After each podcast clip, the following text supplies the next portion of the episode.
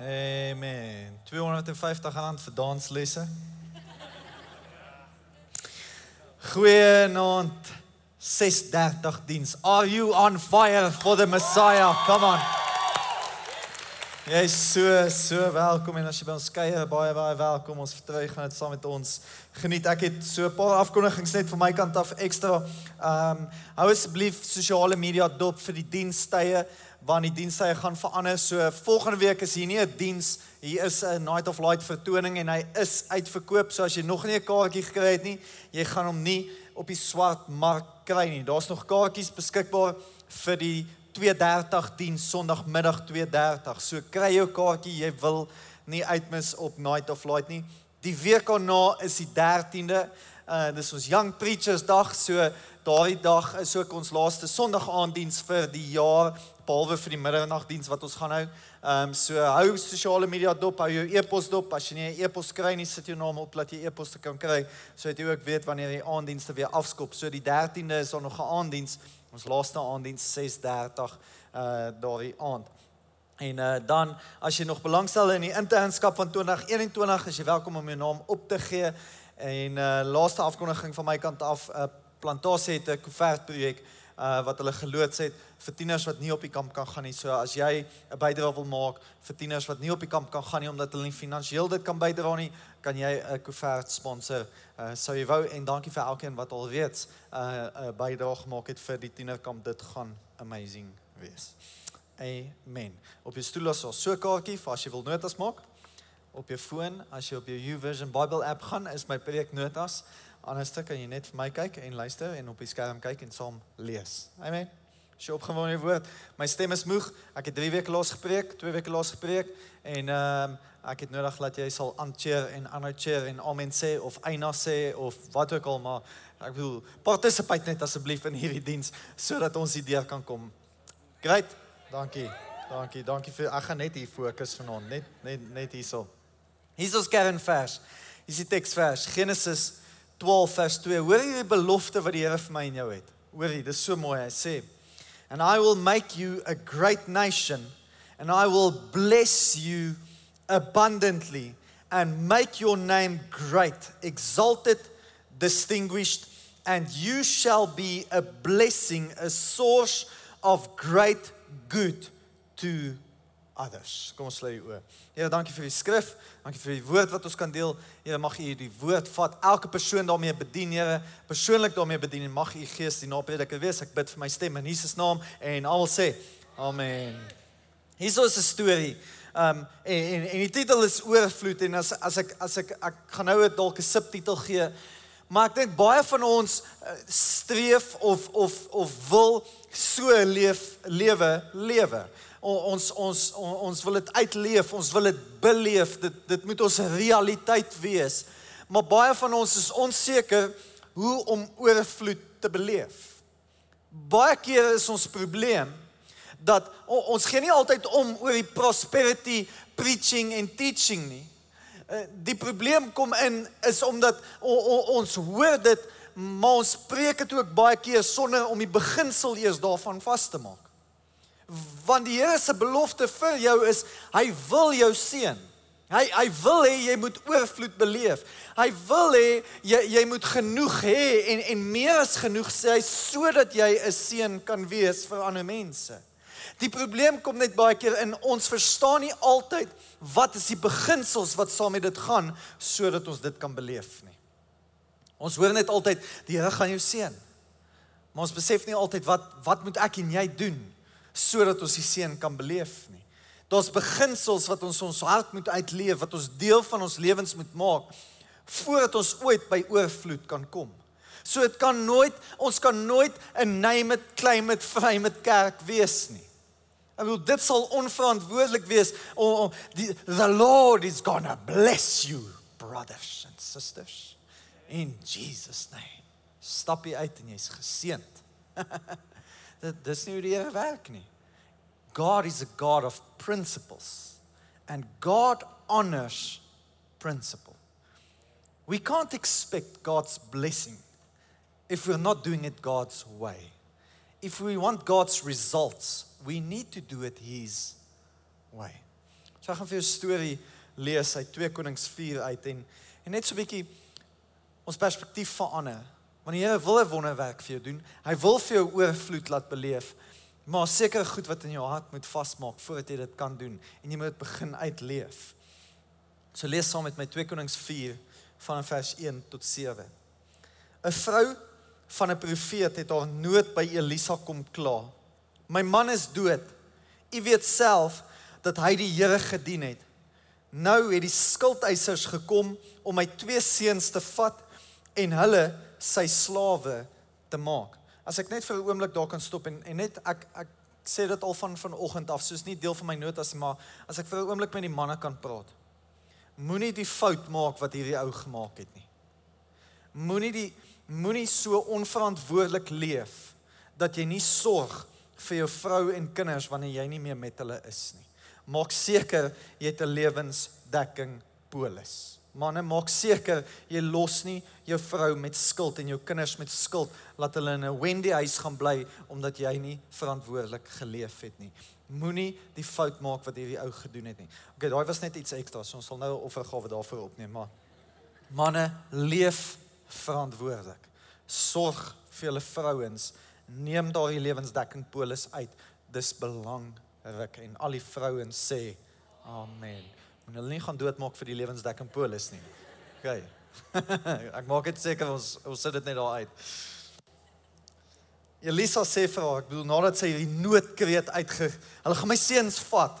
Elisa sê vir haar, het vir haar gesê, ek sal jou help. Sê vir my, wat het jy in jou huis? Sy het geantwoord, ek het niks in die huis nie. Ek het niks in die huis nie. Behalwe 'n erdekannetjie olie. Hy het toe gesê, gaan leen nou by al jou bure leekryke en sorg dat jy nie te min leen nie.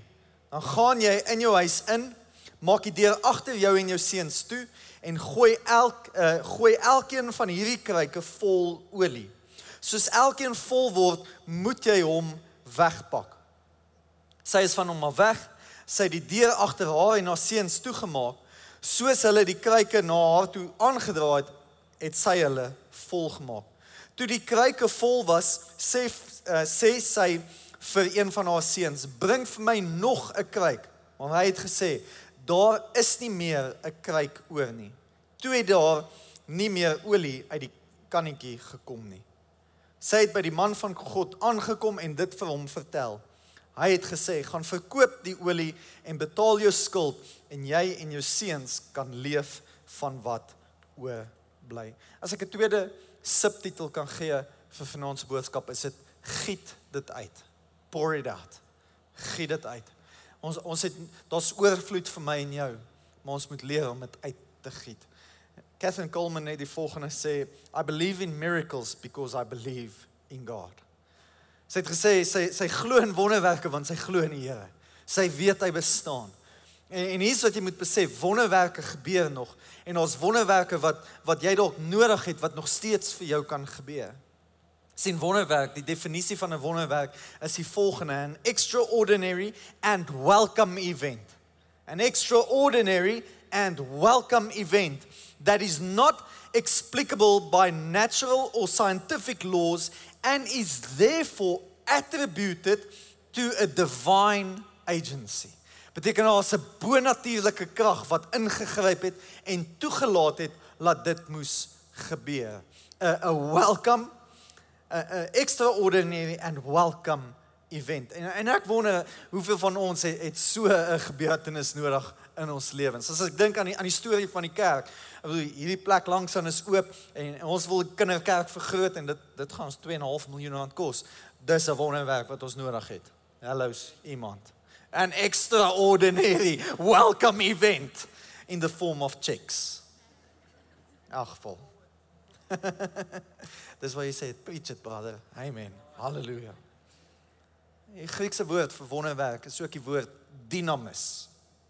Dis dieselfde woord wat in Handelinge gebruik word, Handelinge 19 waar Paulus bonatuurlike wonderwerke gedoen het en die Heilige Gees se bonatuurlike krag.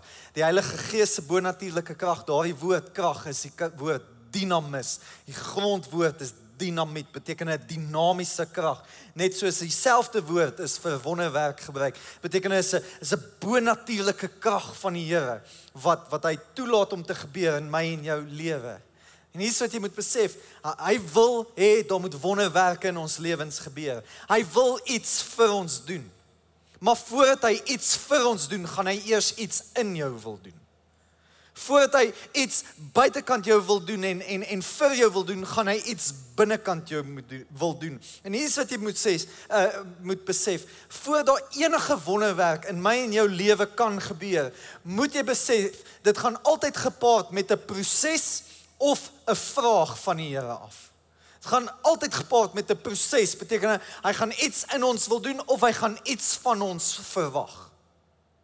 En voordat ons nie die proses kan volg nie, voordat ons nie die vraag kan beantwoord wat hy in ons harte stel nie, kan ons nie wonderwerke beleef nie. Daar's 'n proses wat hy wil hê ons moet deurgaan, want hy wil iets vir ons doen, maar voordat hy iets vir ons kan doen, gaan hy eers iets in ons kom doen.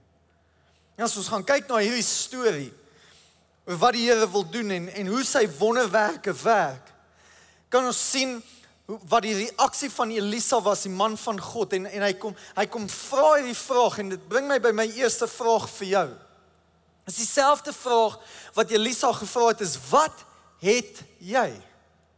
As jy dink aan, is nogals onsensitief van Elisa wat hy vra. Ek bedoel ons eerste reaksie moes gewees het kom ons kom ons beskerm jou kinders, kom ons steek hulle ten minste weg laat hulle nie gevat word nie. Wanneer jy ouer is, ek bedoel daar, daar kom iets anderste uit jou uit wanneer iemand jou jou kinders in gevaar stel. Daar's daar's 'n ander kreatuur wat wil uitklim om om jou kinders te wil beskerm. Ek bedoel en hierdie vrou het 'n noodkreet en en, en Elisa is eintlik nogals onsensitief. Wat is in jou huis? En haar reaksie is daar's niks in my huis nie. Maar hier's wat Elisa geweet het. Hy het geweet voor die Here haar lewe kom verander en voor die die Here iets bonatuurlik kom doen, moes hy eers haar perspektief verander het. Want haar reaksie kom sê vir ons haar perspektief was nog nie reg vir dit wat die Here wil doen nie. Haar haar antwoord is ek het niks in my huis nie. Ek het niks in my huis nie. En kan jy jouself indink, hier staan Elisa en hier staan hierdie vrou en en en sy sê ek het niks nie. Ek dink Elisa se antwoord is niks nie. Nie eens 'n bed nie, niks nie. Zults. Nie eens, nie eens 'n strykyster nie. Niks nie. Nie eens koppie tee, niks nie. Zults. En hy het besef haar perspektief moet verander. Dis baie keer wat prediking doen. Kyk, daar's 'n verskil tussen prediking en lering. Preaching and teaching. Jy kry teachers, Pastor Mark is 'n goeie teacher. Hy kom leer ons wat die woord sê. 'n Prediker kom wys jou hoe, hoe hoe moet jy dit uitleef. Staan en, en, en baie keer is dit ja, daai ou se preek het my lewe verander. Hy het nooit jou lewe verander nie. Hy het jou net gewys daar's 'n deur en 'n beter deur wat jy kan volg om jou lewe te verander.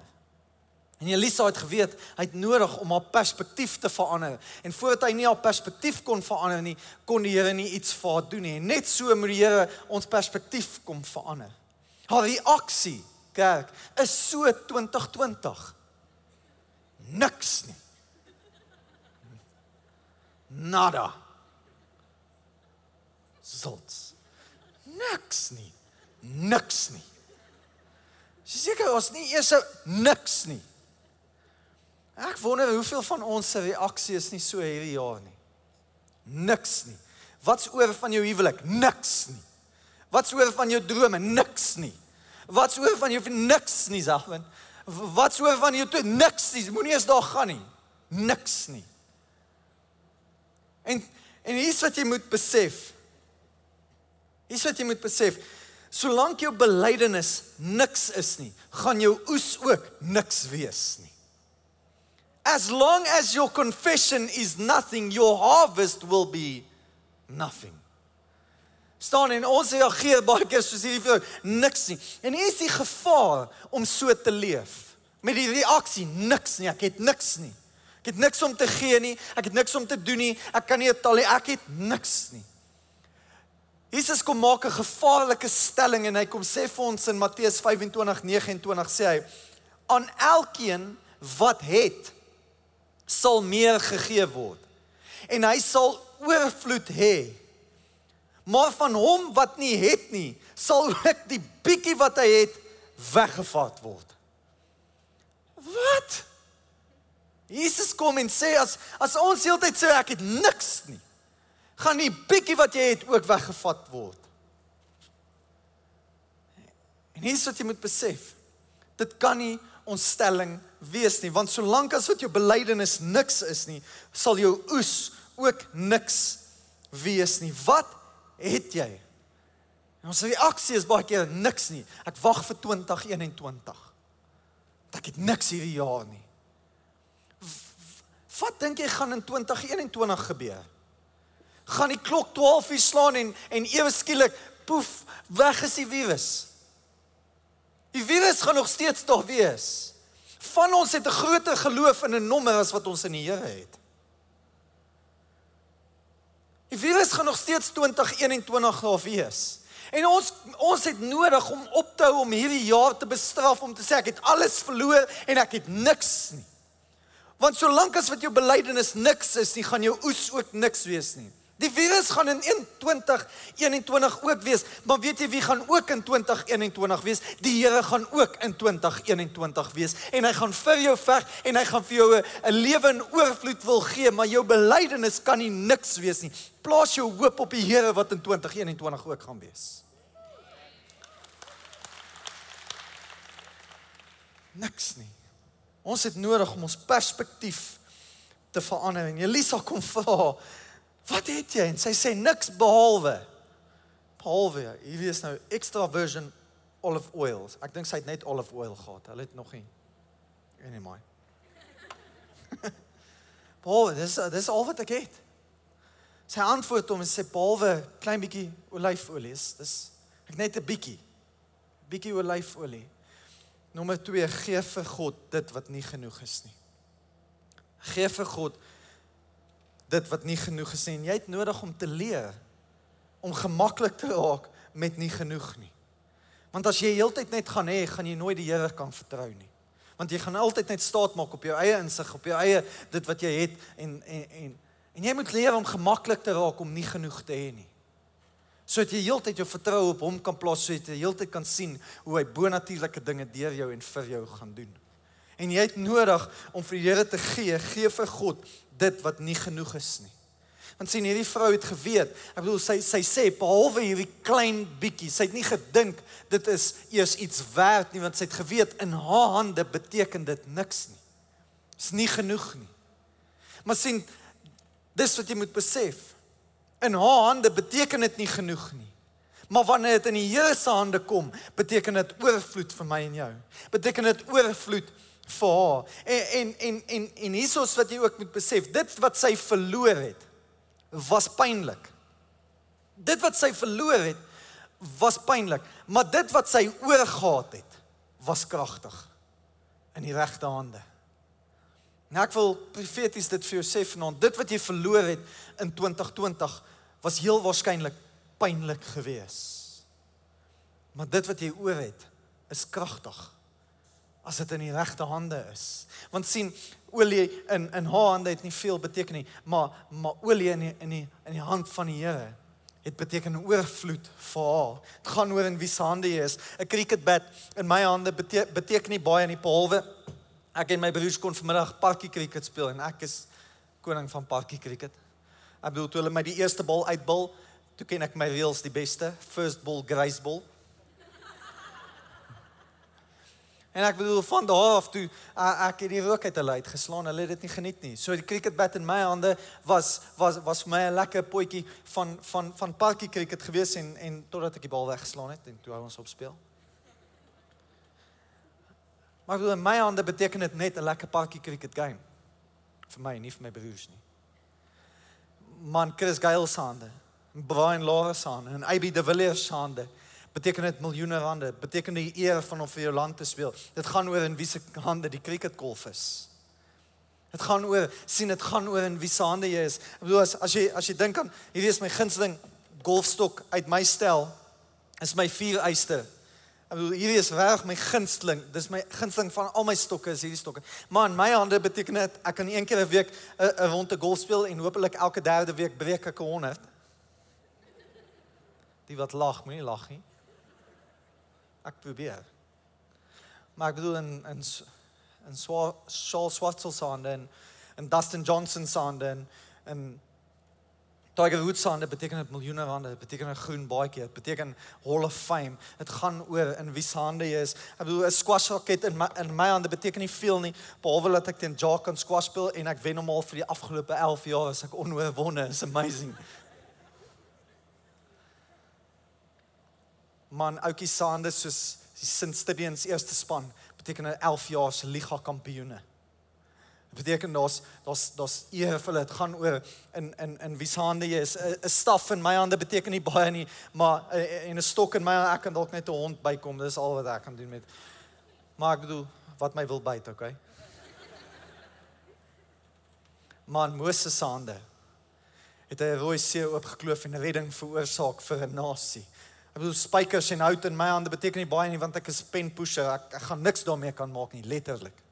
Maar in Jesus se hande dit beteken 'n redding vir vir die wêreld en 'n lewe in oorvloed. En en 'n klein bietjie olie in in in in in my hande beteken nie baie nie en hierdie vrou se hande beteken nie baie maar die oomblik toe sy dit in die Here se hande geplaas het het dit vir haar oorvloed beteken. See when you gather the vessels that is faith. But then you have to pour it out and when we pour it out God will make sure it never runs out.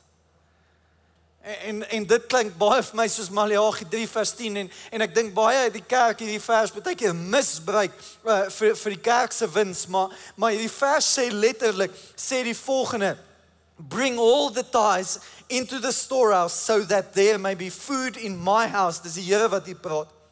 And test me now in this says the Lord of hosts if I will not open for you the windows of heaven and pour out for you so great a blessing until there is no more room to receive it. En baie keer wat ons doen is is die eerste maand gee ons vir die Here ons tiende en en en dan en dan en dan seën hy ons daarmee en dan hou ons dit vas. En totdat ons nie kan leer om om met hierdie vertrou te word nie, gaan hy ons heeltyd hier bly hou. Want Spreuke sê in Spreuke 11:29 the world of the stingy gets uh, smaller and smaller but the world of the generous gets larger and larger. En baie keer seën die Here ons die eerste maand wanneer ons hom vertrou met ons tiende, maar dan hou ons dit vas en ons wil dit nie uitgee nie. Wat hy eintlik wil doen is hy wil hierdie kan kom volmaak sodat hy vir jou 'n groter kan kan gee sodat jy 'n groter blessing vir ander mense kan wees. Hy wil hê jy moet oorvloed beleef, kerk. Hy droom oor oorvloed vir jou. Maar die vraag is, kan hy jou vertrou dat jy sal aanhou om die klein bietjie uit te gooi sodat hy vir jou die groter kan kan gooi sodat jy dit nie vir jouself kan hou nie, maar sodat jy aanhou kan uitgooi sodat jy blessed kan wees om 'n blessing te kan wees. Sien ons vertrou hom vir die oorvloed, maar ons ons wil nie altyd volgens die beginsel leef nie. En dis hoekom hy sê in in in Maleagi 3 vers 8 ons steel by hom. Maar selfs hoe kan ons by die Here steel? Is 'n goeie vraag want dink jy daaroor? Alles behoort aan hom. Alles behoort aan hom. Hoe kan ons by hom steel? Ons steel by hom want die oomblik wanneer ons nie generous lewe nie, die oomblik wanneer ons nie ons tiende saai nie, die die oomblik wanneer ons nie ons tyd of talente vir hom gee nie, steel ons by hom die geleentheid vir hom om die hemel vir ons oop te maak en ons te seën. Nou ek ek ek verstaan dit. Die kerk soek net jou geld. Dit is so, dis die waarheid nie van jou nie vir jou. Want hierdie skrifvers sê wanneer jy bring, dan maak hy die hemele vir jou oop. Dis wat jy moet besef. When we pour it out, God will make sure it never runs out.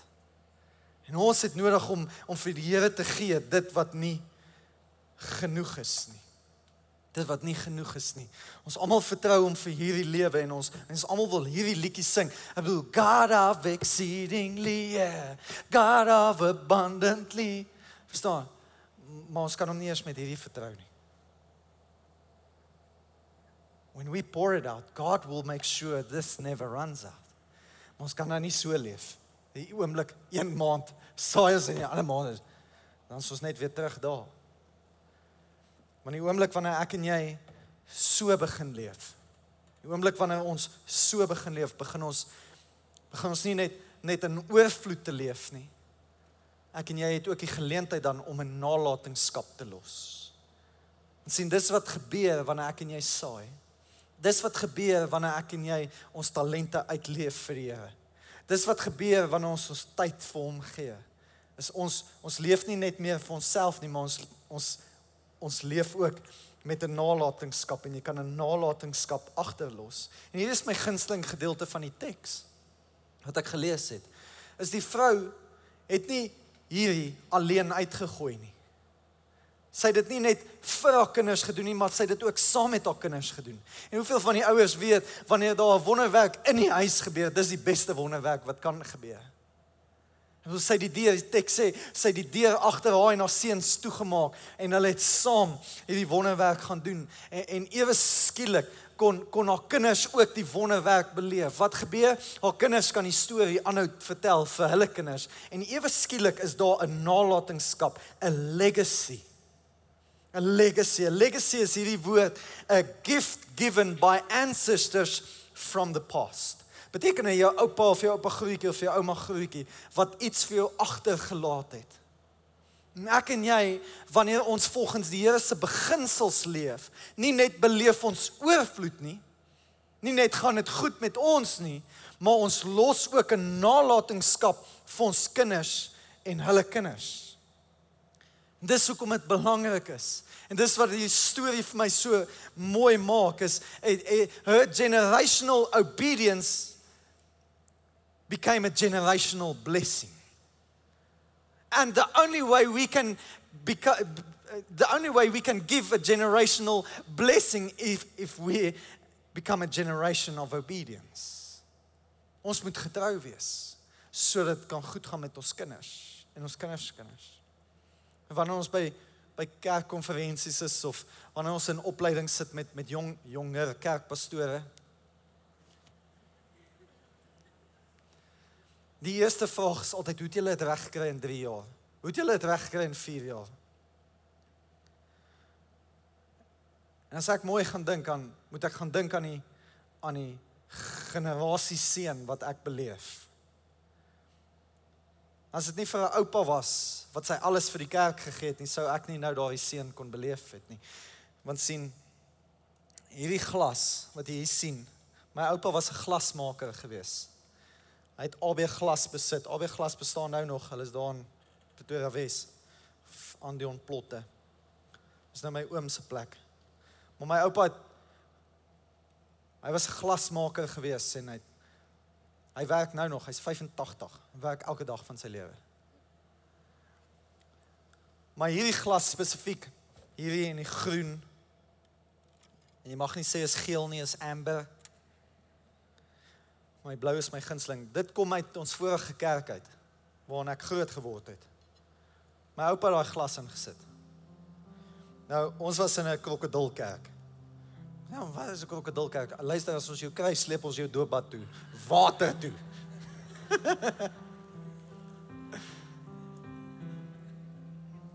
nou elke kerk, my pa was in sewe laerskole. Ek bedoel, dit vat net 7 jaar om in die laerskool te wees, maar hy was in sewe laerskole. My oupa het hard gewerk en hy het getrek van dorp na dorp en hy hy het gebou en hy het net glas ingesit oral. Elke kerk waar hy het gekom het, het hy verniet vir hulle glas ingesit. En elke Follies Pinkster kerk wat jy sien het sulke blou glas en kom van AB glas af. sien wat wat hy veroorsaak het is generational obedience, het generational blessing veroorsaak. Nou my my oupa was nie baie ryk gewees nie en die enigste rede hoekom ek dink hy was nie baie ryk gewees nie want hy het nie geweet hoe om met geld te werk nie. Hy het van die van die til na die mond toe geleef, van die hand na die mond. Ek wil een van die til af Marula San toe, maar dit is vir die jonger geslag, dis 'n dobbelhuis, okay? my verskriklike hoë werksetiek elke dag nog. 85 staan hy op en hy hy doen nou shop stripping. Hy shop al die troets winkels. En daai seun het op my pa gekom. My pa's het vir 36 jaar baie hard vir Telkom gewerk en nou werk hy baie hard vir homself. My pa was nie baie ryk nie. Ek bedoel ons het ons het ten minste kos gehad om te eet. Partykeer net pap en wors elke dag, maar maar my oupa se plafon het my pa se fondasie geword. En my pa se plafon het my fondasie geword. En die feit dat my oupa en en hy sal altyd die storie vertel oor hoe hy altyd by die kerke gekom het en hulle glas verniet ingesit het en so 'n bietjie jacuzzi gehou het en hulle doopbaddens maar ek bedoel hy het hulle glas verniet ingesit so hy kon seker maar. En sy woorde was altyd moet nooit ophou gee vir die kerk en bou aan die huis van die Here nie. En daai seën het op ons gekom. En net so kom dit op my kinders. Ek bedoel dit gaan reg goed met jou pastoor finansiëel, nie omdat dit finansiëel met die kerk goed gaan nie. Ek verkoop elke ding wat ek kan. Ek's 'n smous. Dis wat ek doen. Ek bedoel het jy met mooi JX daar buite gesien? Ek gaan hom ook verkoop. Ja, ek koop en verkoop goed. But God honors principle.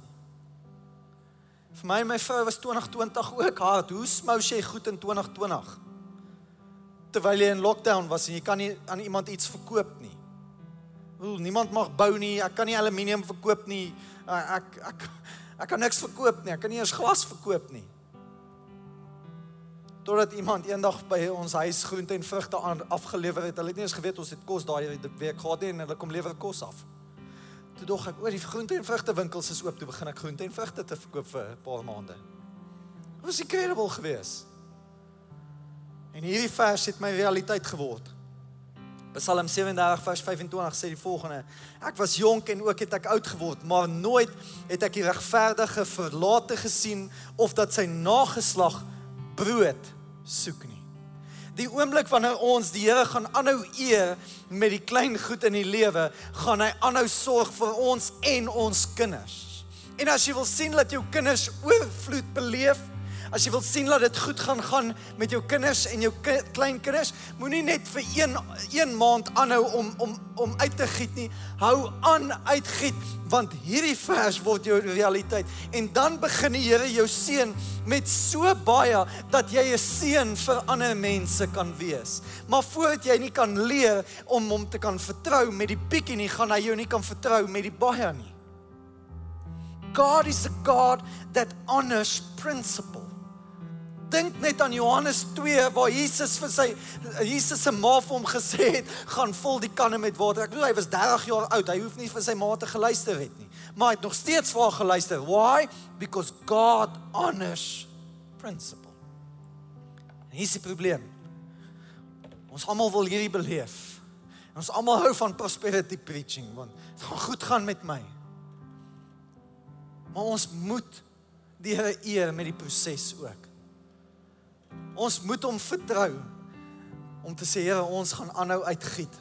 Want as ons gaan aanhou uitgiet, gaan U seker maak dit hou nooit op vloei in ons lewens nie. Ek en jy saai nie net vir onsself nie. Ons saai sodat ons 'n nalatenskap kan los en ek wil afsluit met hierdie storie.